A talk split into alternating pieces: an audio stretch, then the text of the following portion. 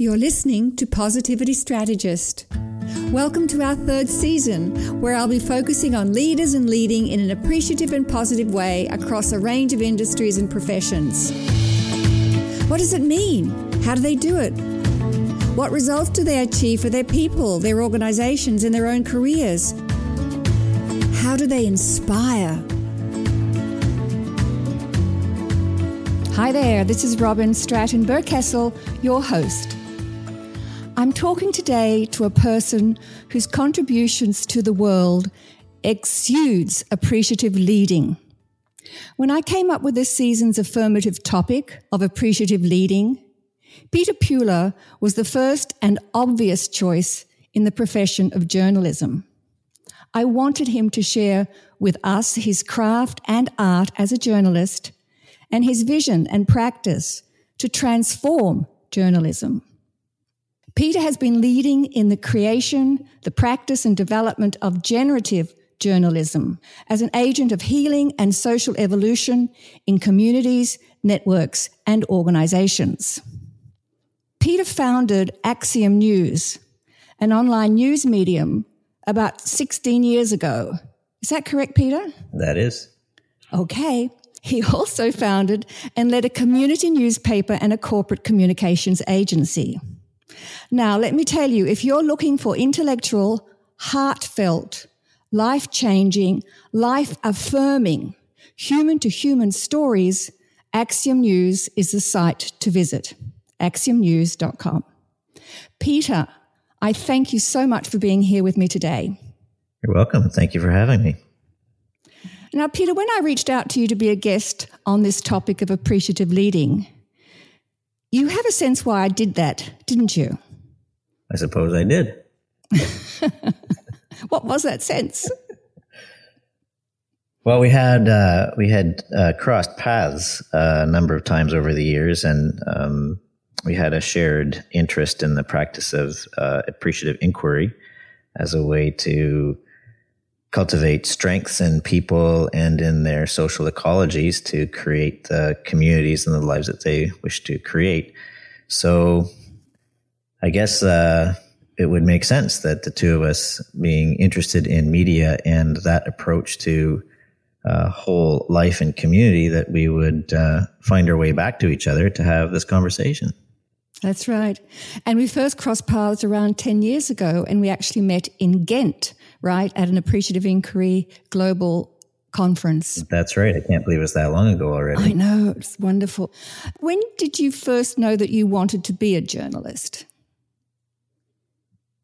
Probably uh, before the ages of even 10 or 11. I always had a penchant for um, newspapers. I had picked them up, uh, antique versions of them when we were touring around the world. My family was in mining, so I got to uh, travel quite a bit and I was always drawn to current events and especially in the newspaper form. So when I graduated from university, I was still very much addicted to newspapers and um, jumped right into starting a, a, newspaper straight out of university. Mm-hmm. And what about um, generative journalism? Firstly, what is generative journalism?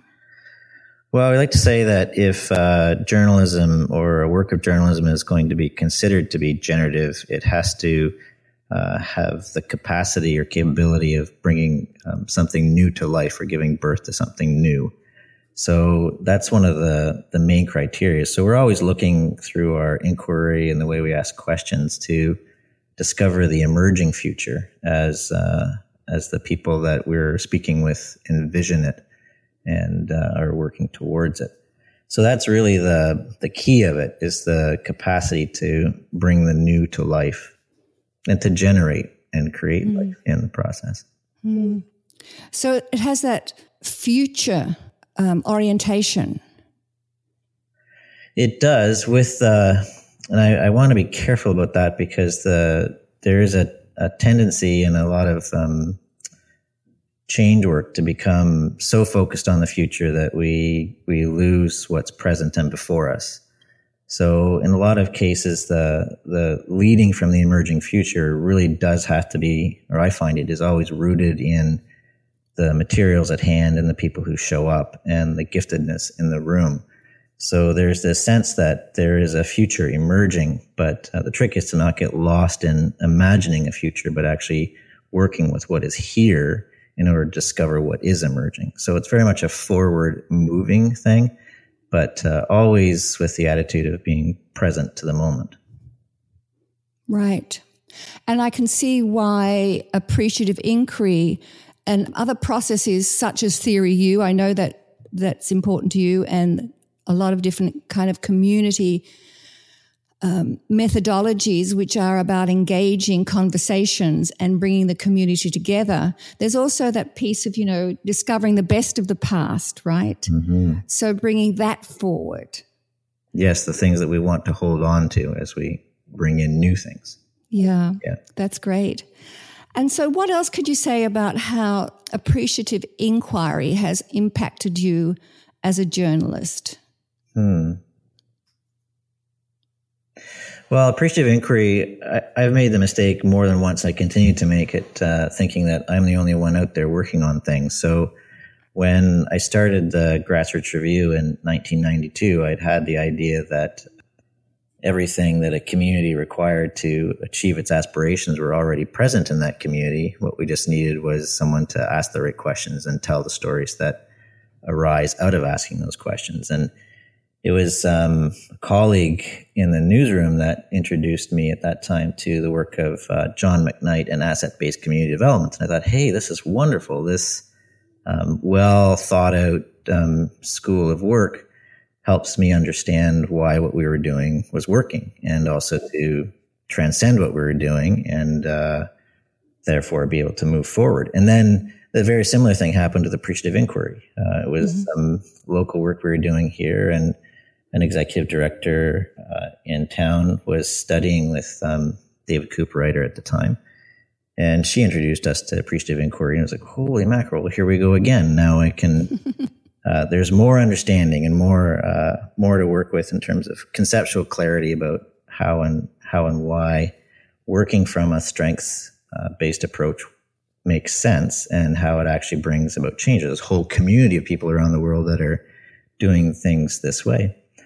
So, appreciative inquiry uh, brought to me, anyway, a great number of um, concepts, like very straightforward ones. The four Ds, for example. So, they're most of the interviews we structure follow those follow those patterns. Um, the Encyclopedia of Positive Questions was something I must have bought dozens of copies for each person in the newsroom over the years to rely on. You can flip through those and find a, a great um, set of inquiry questions around just about any topic and pick and choose those and to design your own. So the the body of work that had been done that that helped us understand how our questions uh, can shape culture and shape change uh, and catalyze um, new things into life.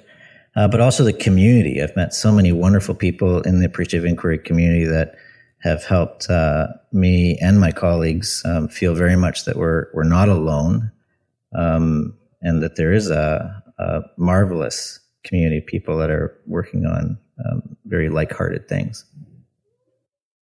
That's a big that's a big deal when you're working in the question of positive or constructive or generative change. Is uh, the SWOT analysis doesn't necessarily look kindly on us because we're not focusing on weakness. Mm. So it's um, it's important to have a community when you're when you're working to cultivate uh, generative change. Yeah. And Peter, I'm also aware that um, you have invested a lot in your own personal development um, and professional development. We've already kind of alluded to some of that. So, what's been what's been your motivation there to, you know, to really go deep into some of these things that are probably outside, and I don't know this, but could mm. be outside what one might think um, a journalist might pursue in terms of their own growth? Hmm. That's a fairly provocative question. Well, I guess where I'm going uh, inside myself with this is uh, I've always had this notion that the job of the journalist is to learn in public. And uh, to be prepared to be open in inquiry, to be uh, vulnerable and open to learning, and to be prepared to share one's journey um, through their work in a public way. And so that would um, very much call a person into, uh, to some degree, going first. mm. I remember it was Greet Bouwen at the Appreciative Inquiry Conference in Ghent who first introduced me to this idea of presence. She asked, uh, where does this idea of presence land in your work in generative journalism? And at the time, I, I kind of screwed my nose up and said, I don't, I don't really know. I don't really get it. Mm. But over the years, I started to realize that uh, to be a deeply healing practitioner of this work, to be present to the people that we're we're um, interviewing and speaking and learning from is of is an important part of it. Um, it's very easy to go in t- as a journalist into a particular situation, say, I know the story I want. I'm going to ask the questions that are going to that are going to get me that story. And a lot of mm-hmm. newsrooms are structured that way. Um, journalists are sent out to get the story on. And so you come in with an awful lot of biases that can actually cause you to miss the story that's actually there. Hmm. And so being present to others without, while being aware of one's own biases, being aware of one's, um, which what I am bringing into the room as a, a host to that conversation, um, how I might react to something I've heard rather than simply be present and curious about what I'm hearing from a person, um, mm. to be present to the questions that arise out of that curiosity. Um, and that I find in some of the community hosting work I do is is also um, challenging, um, but is also something to honor. If I can learn mm. to be still and present enough to await the question that seems to want to be asked um, I very often discover something about the the relationship or something about what's happening um, that I wouldn't have otherwise discovered. So, learning to be present uh, requires an off had for me required a great deal of um, personal growth and uh, willingness to be open and vulnerable uh, in the world and in the work while also being sensible and strong. Hmm. Yeah, and what I am taking from that is it's very much focused on the co creative piece. Like we're in this together. And I think with the development that I know that you've done and what you're talking about now, it's that's been an evolution. And perhaps is that what led you, Peter, to start creating the hosting events that you did, for example, with the Peterborough Dialogues? Yeah, I, am not sure what the cause and the effect were. Um, the the impetus to start the Peterborough Dialogues was really working from generative principles and working uh, in generative inquiry. We continued to run into generative people, and a lot of those generative people were hosting community conversations. so uh, we kept we kept being um, called into this this question of um, community and generativity. And at the same time, uh, many of the people that were working this way and living this way uh, were very much making the case that uh, to do work in place so in our own homes, uh, in our own um, geographical areas, was a really important question around. This is another. I think it was the World Appreciative Businesses Agent to World Benefit Conference. Mm-hmm. right? The Global Forum. Yeah. Yeah, there's a series of global forums. We had the fourth one like two years ago. Right. Okay. So I think it was Bill McDonough, uh, author of Cradle to Cradle, uh, posed uh-huh. the question what does it mean to be Indigenous? Wow. Indigenous to our neighborhood, to our town to our city to our province, nation, the universe. And mm-hmm. that question has been working mm. ever since. And as a result, uh, very much uh, mm. structured to some degree this idea that uh, we really ought to do work in place. If we are going to do mm. work, place is a mm. powerful partner. And um, Peter Block introduced the idea that community is what's happen what happens when we're stuck with each other.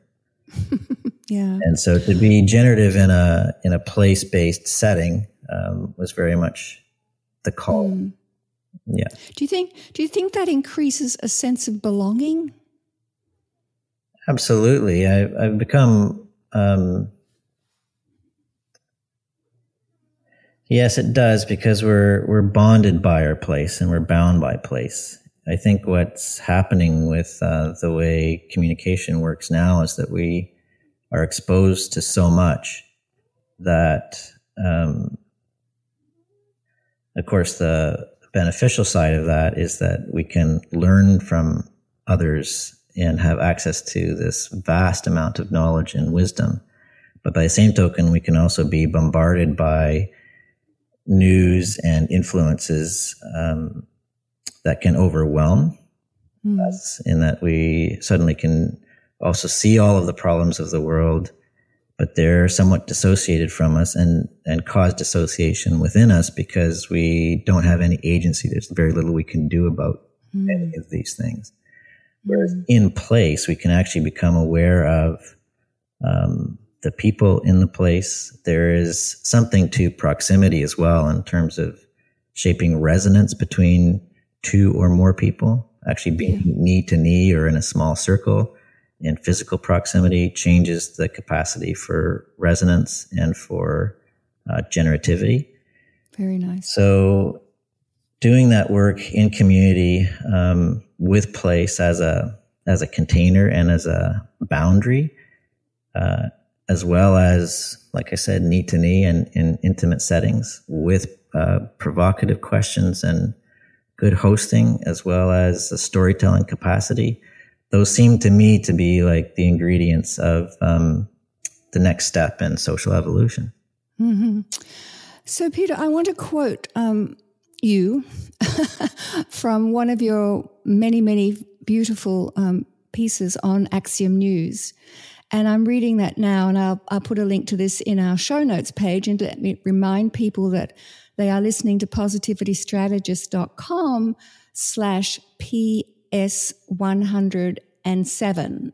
That's the episode that um, we're recording here. So here's the quote, Peter, and it relates to community that you're referencing earlier.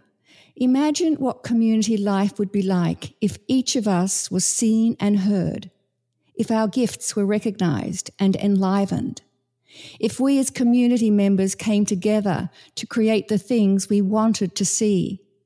What if, in our uniqueness and diversity, we were supported in our goals by those near to us, and they were supported in their goals by us?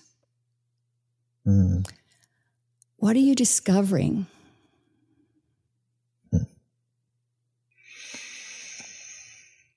beauty. Mm-hmm. Yep, a great deal of beauty. What else? Imagine you're seeing a room where people are in conversation, knee to knee, knee to knee. Kind of this energy is is being experienced. So, you know, what's that like? Mm. How are you touched? The idea of uh, resonance. Um, again, I, I, would. I've so many times experienced that uh, I have an experience or find myself in a practice of some sort um, through these methods of inquiry that uh, I've, I've been learning, and in part through the appreciative inquiry community. That the experience and the practice for me often precedes the theory or the idea. So resonance as an idea was something that came after some of the experiences. Mm-hmm. And these experiences were very often accompanied by f- physical sensations where um, suddenly you'd sense that a small group of people in one of our dialogues um, had given life to what I'd call a third voice or resonance, and you can f- you can feel the shift in the room, and sometimes it's accompanied uh, by, for me, uh, tingling down the spine or mm-hmm. in the forehead or um, a welling up of tears or um, sparkles in eyes or tingles in knees. So it, it sort of uh, arises in um, my own body that way. Uh, and you can sense it in the room. And when that happens, uh, I'd say a collected versus a collective wisdom appears where suddenly uh, people are saying things that they might not have even contemplated before knowingly. Mm-hmm. And those words of wisdom then land with another person or with two or three people in ways that are very different than the reasons the thing was spoken in the first place. And then one of those people might then share something that's arising in them that then speaks to the room similarly. And suddenly we find that people are experiencing what I would call resonance, and therefore they have become quite, um, they're experiencing their own uniqueness. They're experiencing um, mm-hmm. the gift that others bring. They are seeing the mm-hmm. diversity and the unique character of each person. They are experiencing what it is to be connected to one another. They're experiencing what it is to be seen and to see others because mm. this sort of deeper awareness of another uh, can be striking sometimes. So you sense the power and the beauty of the people in the room and then the group as a whole. So I think when I when you ask, you know, what are we discovering? It's um, this capacity for resonance, which, by the way, has some very practical implications because the people who have come through those kinds of experiences very much are still at work and connected through the community. Mm. And uh, as a result, I think, I believe, hold the field, if you'd like, for others who come into these conversations. And they also hold space and hold the field for other generative activities that arise in the community. So I think what we are discovering, another friend of mine says that the next saints will not be individuals, but communities. and I think that's what we're beginning to understand um, in an embodied way. And we're understanding how to cultivate it and uh, how to live a life in it. Mm, yeah. So that's very powerful. Um, I wanted to add very often people feel very affirmed and validated because they are seen and heard and their ideas get built on, right? As you've been talking about. But I think that additional piece is like it's whilst I might be affirmed, I also have a stronger sense of that doesn't matter so much because I have this community.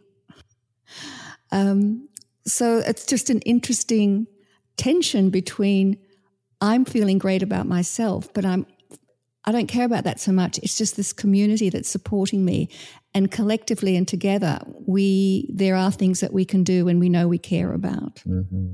Mm-hmm.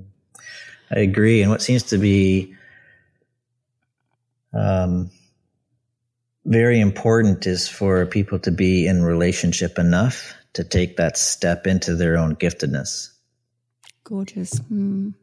And that seems to make the difference. Uh, yeah. Feel that, well, something that, uh, that I've come to believe is that, um,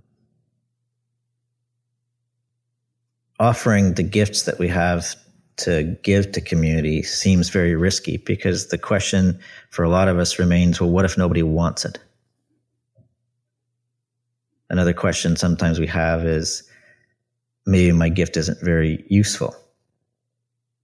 So when we find ourselves in deep work and community and uh, a group of people have been part of uh, illuminating for us the gifts that we do bring naturally and that we offer and that we are, um, when they've been part of that journey with us and in support of us, we become, uh, we start to understand that that we are and our gifts are welcomed by the community and that we are supported by the people that have helped us understand that. And that gives us a chance to then step into actually bringing things to life through those gifts because we have the support of those relationships. Hmm. A lot of this is around telling each other stories, you know, discovering what's, you know, what we have in common, what we care about, what we can aspire to, what we dream about. And so I have another quote for you, and I'm going to actually. Um, so this is what you you you said, uh, Peter, in, in another article which I'll reference. You said that the stories we tell shape our culture. Journalism, as a civic art, to be of real assistance to democracy, has a few things to overcome. Now, I want to I want to ask that as a as an appreciative question. Mm. because things to overcome implies to me that you're going to go to the deficit and talk about all the things that aren't working, right? Fair enough. And that's probably exactly what I do. that's part of the, the whole Peter, right? Yes, exactly. Um, so here's my re- here's my way of asking that question: What does journalism need to learn if we are to accept it as a civic art that can be of real assistance to democracy? Mm. Good question. Well, a couple of things come to mind. Um, the first one that came to mind was the question of inquiry. Mm-hmm. And for journalism to get uh, generative in its inquiry. So I know that in some journalism schools, a lot of them, uh, I've come across, uh, I've had great conversations with young journalists, uh, particularly of late, and I know that they're still very much being taught the question of objectivity and very much a rational approach to who, what, when, who, what, when, where, and why. Mm-hmm. And in many cases, those the inquiry is around reporting events and from a very objective perspective. So, what I encourage is the development of and a willingness to be a subjective participant in community mm-hmm. as a journalist. So not a not a bystander and not a so-called professional observer and not a scientist, but a member of the community and a citizen first who mm-hmm. happens to have uh, excellent story um, telling skills, has a sense and a perspective of community of a community that most people won't have because journalists do have the opportunity to speak to many many people um, as their daily work.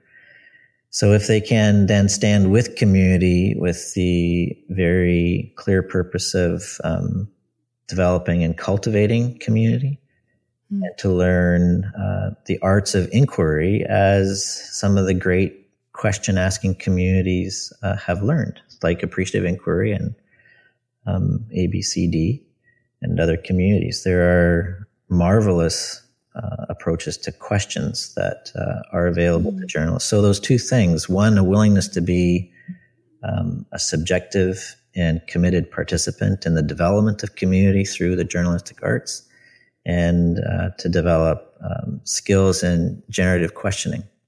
Mm-hmm. Yeah. Um, and I think when you talk about this perspective of being objective, we know through the principle um, of social construction that you know how we choose to see the world is very much dependent on our own worldview and so it's how we see the world is how we're going to start interpreting the world right mm-hmm. so it is that relational process that I think is is what you're doing with your hosting of community conversations and being in community and as a member of community. So it all comes around that full circle of it's about community. Mm-hmm. Hmm. It does, and as a as a community dialogue host, something I learned was that I have to be prepared to be changed by the experience myself. Yes. And I think it's the same with generative journalism. It, to be a generative journalist, uh, one is very much helped in that path by being prepared to be changed by each conversation. And if you are truly open to that, then you very quickly become a force of generativity or you offer an energy of generativity that isn't there if you remain more closed. That is so beautifully said. I think that's a perfect place to end this conversation today. Very good. With those beautiful words. So, thank you very much again, Peter, for being with me today on Positivity Strategist podcast. Thank you very much, Robyn. If you have questions or ideas that you'd like to hear discussed on upcoming episodes and possibly participate in our show, go to positivitystrategist.com forward slash podcast where you can submit your ideas or leave me a voicemail. I will respond. And also, if you appreciate this show, I'd love you to share that by leaving a review on iTunes or Stitcher. Also, you can be notified of new episodes by email. Links to all these suggestions are available on positivitystrategist.com forward slash podcast. Thank you for listening, and remember what you focus on grows, so grow towards your best.